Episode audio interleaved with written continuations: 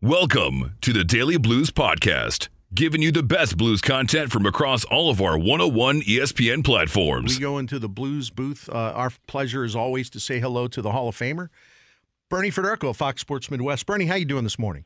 I'm doing great, thanks. How about you, Bernie? Doing well, and uh, a lot of things to talk about. Blues uh, win a great win the other night. Did that against Chicago, six to five. I, I brought your name up it really did, Bernie, remind me of some when I first got to town. I was, I was watching the Blues even before I got to town in '85. It reminded me of some of those old those old school games, uh, wide open, teams going at it, crazy, emotional, thrilling. Uh, did you want to lace it up and get out there? Because I, I, was saying, this, you know, I was looking for. Um, I was looking for Esposito against Liut. I was looking for, I was look. I even uh, teased the Panger. I said I was I was looking for Pang versus Greg Millen. Cujo versus Belfour. It was it just took it sort of was like a, a blast from the past. I love that game. Yeah, it is. I mean, anytime the Blues play Chicago, I mean, it's just the atmosphere in the building is so great, and, and for whatever reason, I mean, the rivalry's still there. I mean, the game's not as, as I guess would call violent as it used to be, uh, but it was it was end to end action. I think that's what people like. I mean, uh, entertainment has comes with with a lot of goals being scored, and I, I don't think the coaches really liked it that much to see a game that wide open, but I liked the fact that the Blues have been so tight lately, and you know what? Hey, you can't be perfect every time, but they still found a way to win. They, they still found a way to score the extra goals. So uh, I think everybody talked about that game, uh, uh, obviously after it was over, but I think they'll, they'll continue to talk about it for a few days. Five in a row for the Blues as they play the Islanders tonight on uh, at the Enterprise Center. And uh, Bernie and the crew be back Fox Sports Midwest after the other game the other night was on uh, NBC Sports Network. Um, Colorado wins last night, and you know you're looking at these three teams uh, in the top of the Central, and I, have I've sort of entered the unofficial mode of uh, tracking everything now. You know, looking at the standings every day without fail, looking at schedules. Uh, we're in for a hell of a race down the stretch because I think the Blues have worthy rivals there.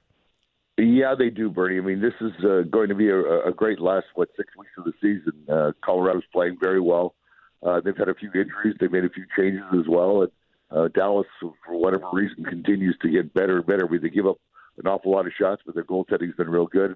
Uh, the Blues, I think, really obviously in control of their of their own destiny. And the Blues, uh, when you look at their schedule, they've got a lot of games against teams that are not playoff teams. I think those are the games the Blues have to win. But it's going to be interesting, especially with the Blues having to play Colorado the last game of the season in in, in Denver. So that could be a game that uh, could decide first place in the Central. So it, I think this is going to be just a, a great run. And uh, yes, uh, there's some worthy foes out there. So the Blues are going to have to make sure that they play their best.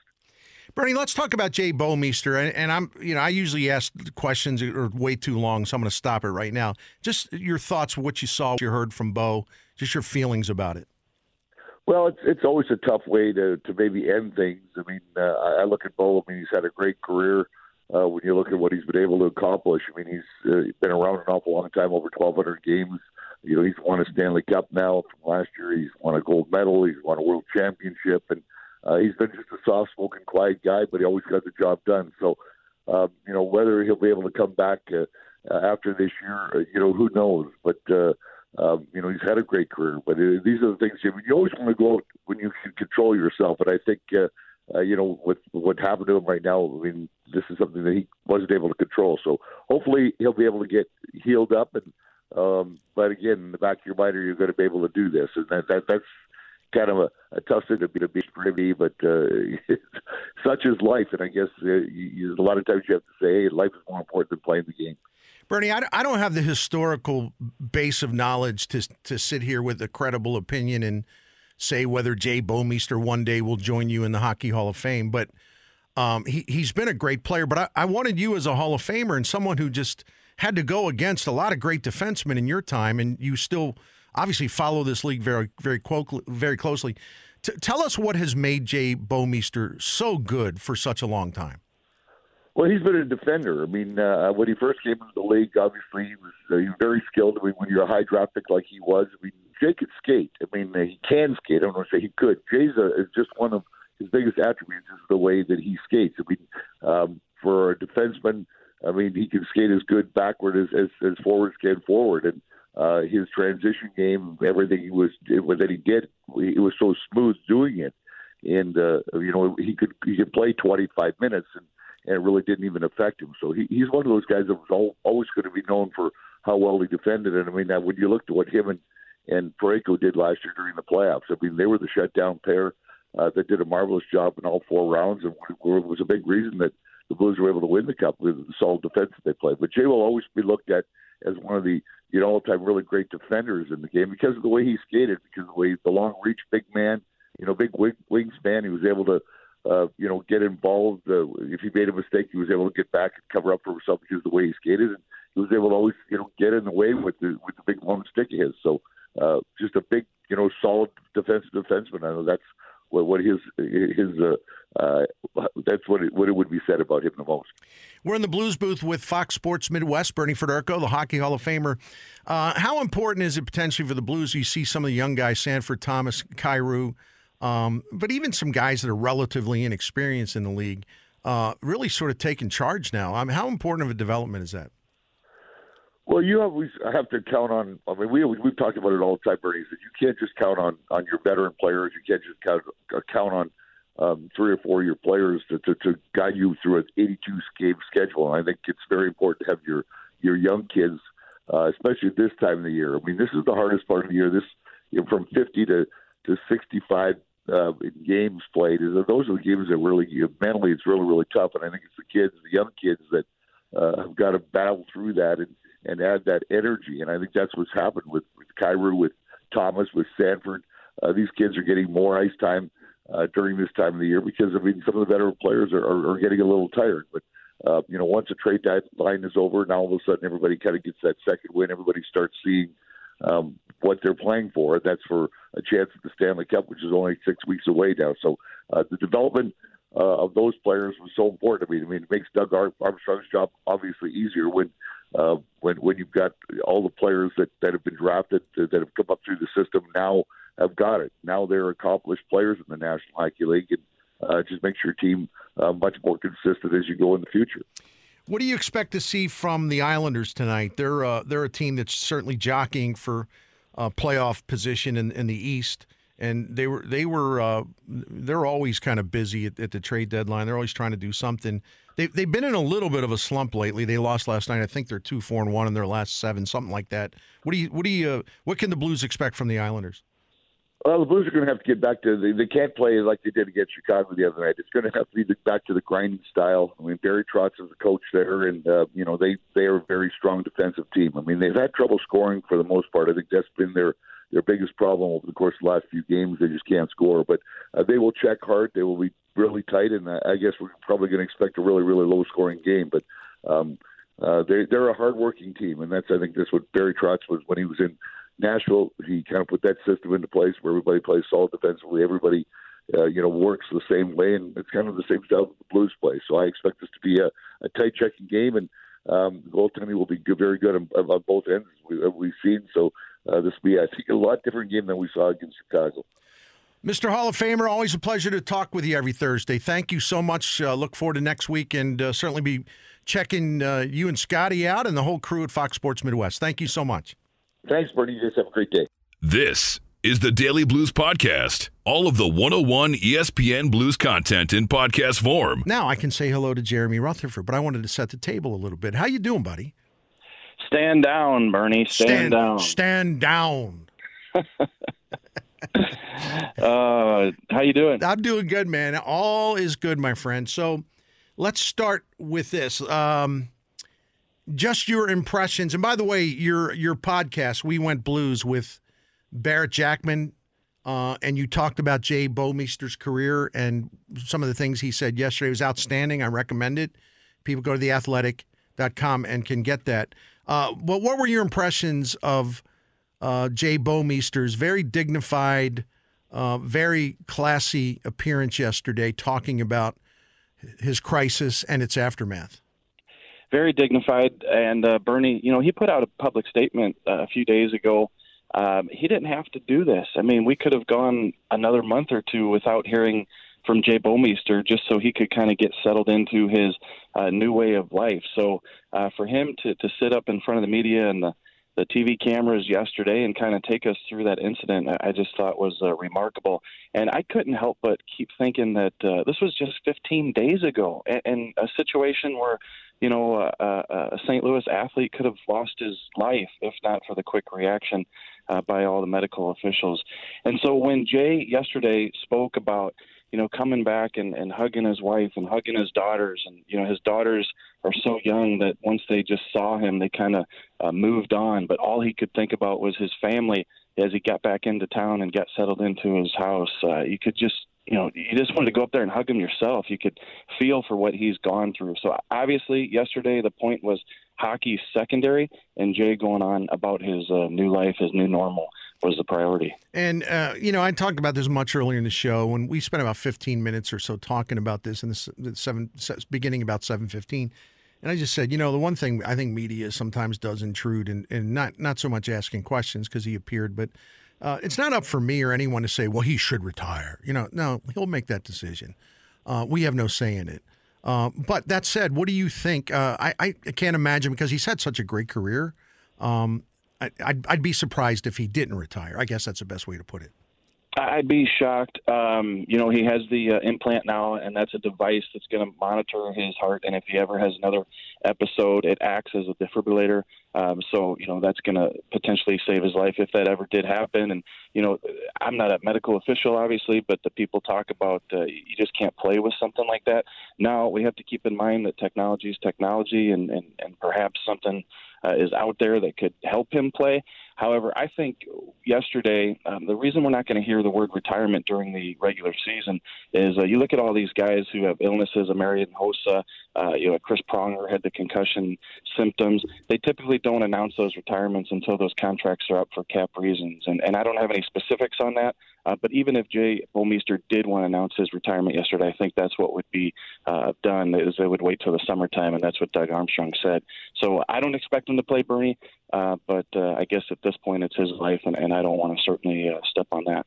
And of course, Jeremy Rutherford wrote a, a great piece about this on uh, the Athletic, and also check out that pod with Barrett Jackman. Jack, Barrett Jackman this episode. Great photo on Twitter if you follow uh, JR on Twitter at JP Rutherford. You can see uh, him standing in the hallway along with Barrett and, and Jay Bouwmeester yesterday. Really great photo. All right, let's talk about the Blues. Uh, have uh, I know they played a shootout style game. I you know it, it, yet actually five on five they were really good. Just gave up three power play goals. But that said, do you think they're back to the style they need to play? Yeah, I think so for the most part. Uh, you're going to have games like that, even if you're a, a team that plays tight defense and you're playing two one three two games just every once in a while. That's what uh, a game's going to turn into, and, and it did the other night. Especially when you give up the three uh, power play goals to Chicago. That was not good, Bernie. Chicago last in the league. Uh, in power play goals, and they get three. Craig Berube. Afterwards, one of them he didn't like uh, the play. He felt there was a penalty on Chicago that right before the goal, uh, guy was kind of holding Ryan O'Reilly. Uh, another one, he, he said that Jordan Binnington would like to have back. And on the third one, they just uh, didn't cover anybody. They just kind of stood still. So, you know, I think that's probably why that game got that way. The thing that I took away, Burn, is uh, the resiliency of the Blues. Uh, we saw that all last year. We've seen it at times this year. You're going to need that gearing up for the playoffs. And down 3 1, down 3 2 in the third period, you know, down 5 4 to come back on three different occasions, I thought was a good sign. And the Blues are down to what, 20 games left in the season? No, 19. I'm sorry. No. 18. Uh, 18. 18. Sorry. I, I get it right. Because I wrote all these teams down over here on my pad. My notebooks are legendary for having 6,000 pieces of information on, on one page. So I was uh, couldn't find that one compared to uh, Colorado and Dallas. Sorry. Uh, I was uh, I was reading The Athletic, as I always do. And I always can never pronounce this dude's name, and I apologize, but you can do it for me. Uh, the the analyst uh, who does a really good job. Dom was his first. Yeah. Name. How do you say his last name? Good luck. Dom luck. L. Dom L. Yeah.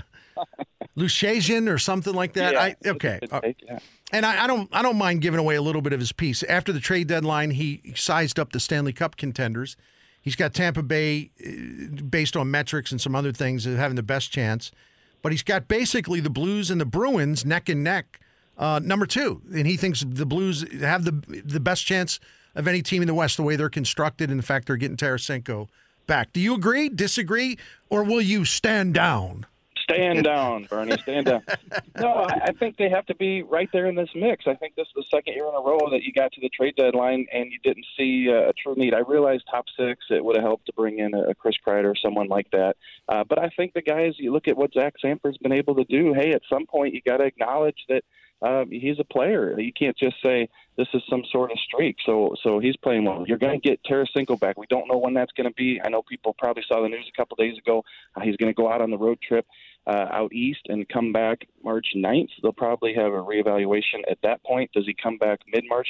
Uh, either way, he's coming back soon and likely before the playoffs. So uh, if you like what the Blues have done so far this season, and, and why wouldn't you?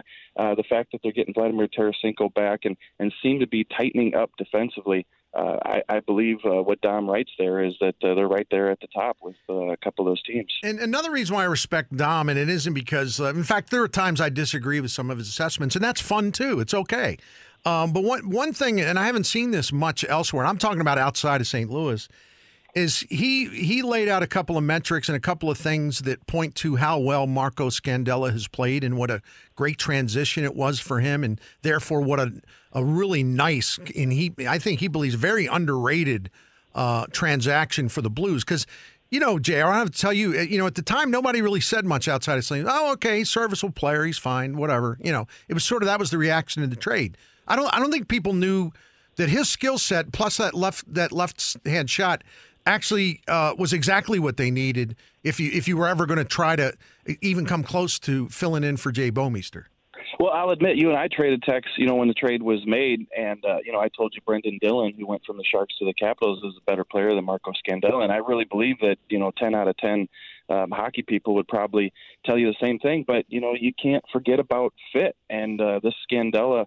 Uh, trade, it's just been a good fit. I, you know, this is not to take anything away from Marco Scandella, but the Blues had been playing horribly defensively, you know, for the the number of games prior to to, to picking him up. Craig Berube, the coaching staff, were preaching, you guys got to get together and, and play that five man unit. So when he came in on that trade, there was a heavy emphasis on that, and they just started playing that way.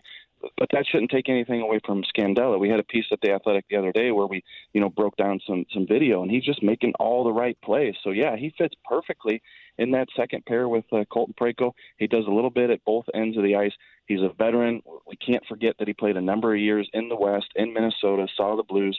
Uh, so I think this has been a, a really good find by uh, Doug Armstrong. And the fact that he gives up the second round pick instead of the second and the third, which is what Washington had to give up for Dillon, uh, I think just continues uh, what Doug Armstrong's been able to do on, on the trade front, making another good deal.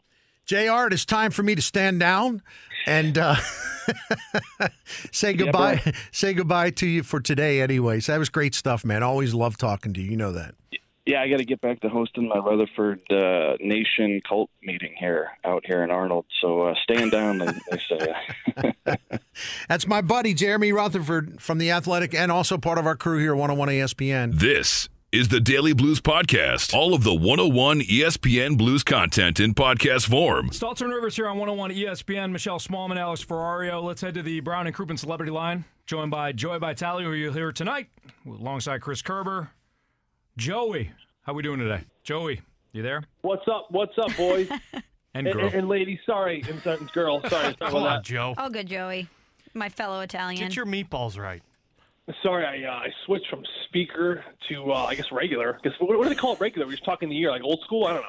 Yeah, they call it old school. That's exa- that is the exact call line. That dad phone. Yeah. Yeah, I'm Hand, going dad style. Handheld, exactly.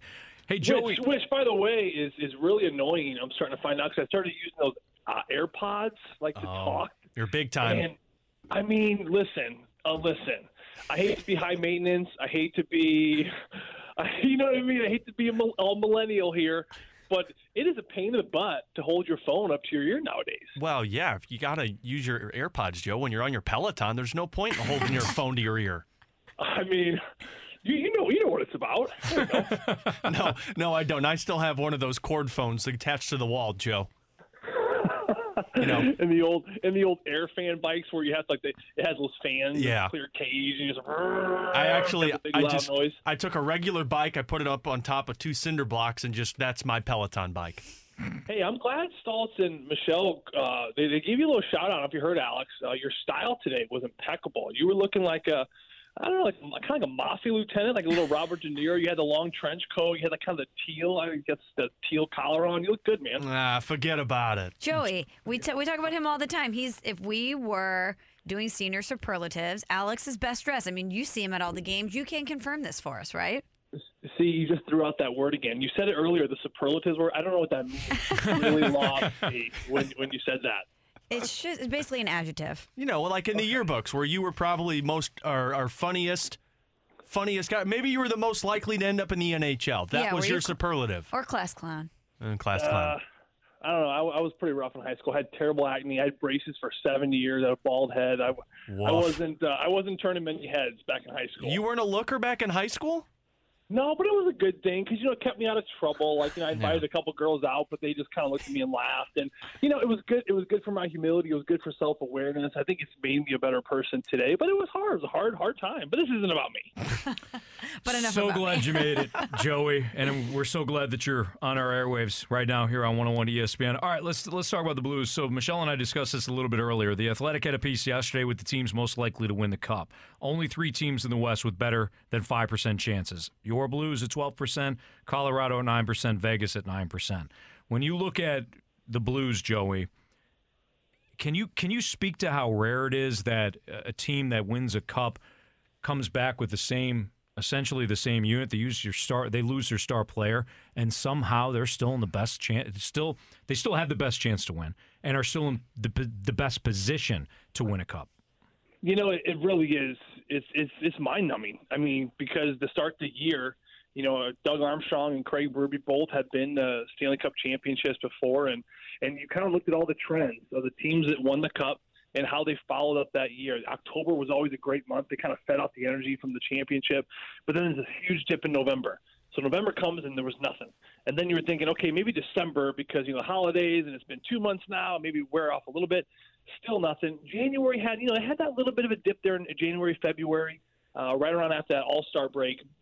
But that was really that was really the only one. It it truly is amazing. Uh, not only uh, coming from a championship where you play, uh, I think it was a nine or sixty plus day stretch of playoff games uh, from the end of the regular season to when they won the cup, and there's only like ninety something games in the off season. I mean that that is an incredible number when you think about how long the Blues continue to play. It's like an it's like an extra half a season, and then they have a little bit of time off and come right back. From an energy standpoint, a conditioning standpoint, uh, I thought we'd see way more injuries. We have seen our fair share of injuries. I'm not saying we haven't. Of course, Vladimir Tarasenko being the number one, but uh, aside from that, you would you would like to think that some other players would be going down in these stretches, and they haven't. So the conditioning has been there, but just the fact that uh, they keep bouncing back from having these all these little knickknack injuries, and someone keeps coming up. The biggest thing that stands out for me, guys, and, and why it's happened this year is because we have now a core of young guys that are finally, I think, uh, taking a lot of ownership in their roles, and they're really starting to mature at a very rapid pace.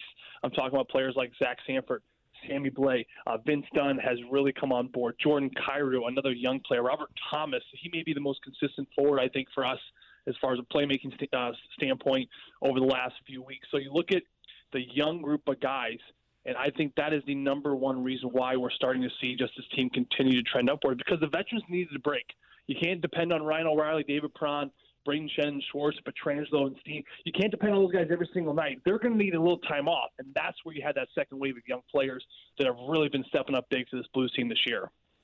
Joey, I know we still have a month and change left until the postseason, so I don't want to get too ahead of myself. But Anthony and I were talking earlier in the show, and where the Blues are positioned right now, February 27th, I don't have any questions about them other than when does Vladimir Tarasenko return and how long does it take him to get acclimated with the team. But do you have any questions about this team? Because it seems like any question that has arisen throughout the season, they have answered it. And I can't imagine them being in a better position for when the playoffs come. You know, the only, I guess, question, Michelle, I don't think this is really a question. I guess it's more of a concern. Uh, my thing, I think that you're always looking for ways to get motivated. You're always looking for ways that, why are we winning? What are we doing here? What are we, what are we going after? We're in first place. We're ahead of the conference. We're ahead of the division. We've been here for a long time. What are we? What are we reaching for? I guess is is what I'm trying to say.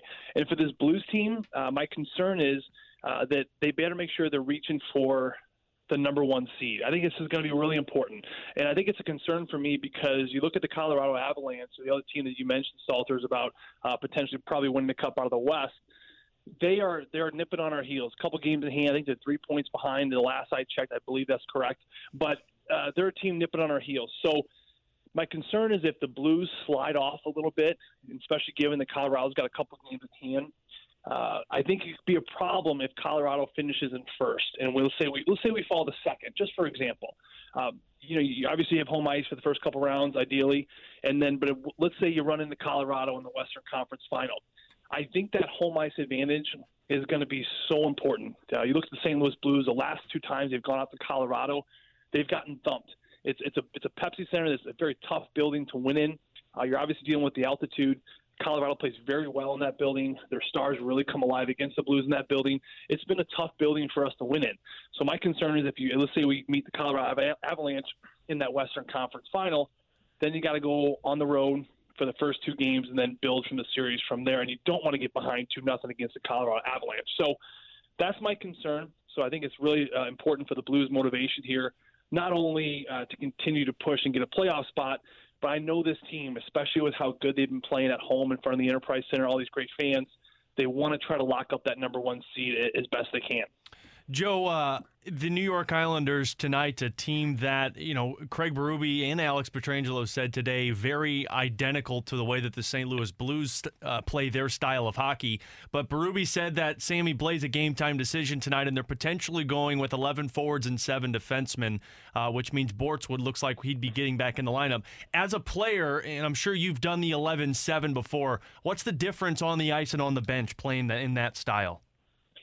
You know, Alex, truthfully, not much. Not much, especially when you're playing a tight game where you're going to be leaning on the top three lines anyway.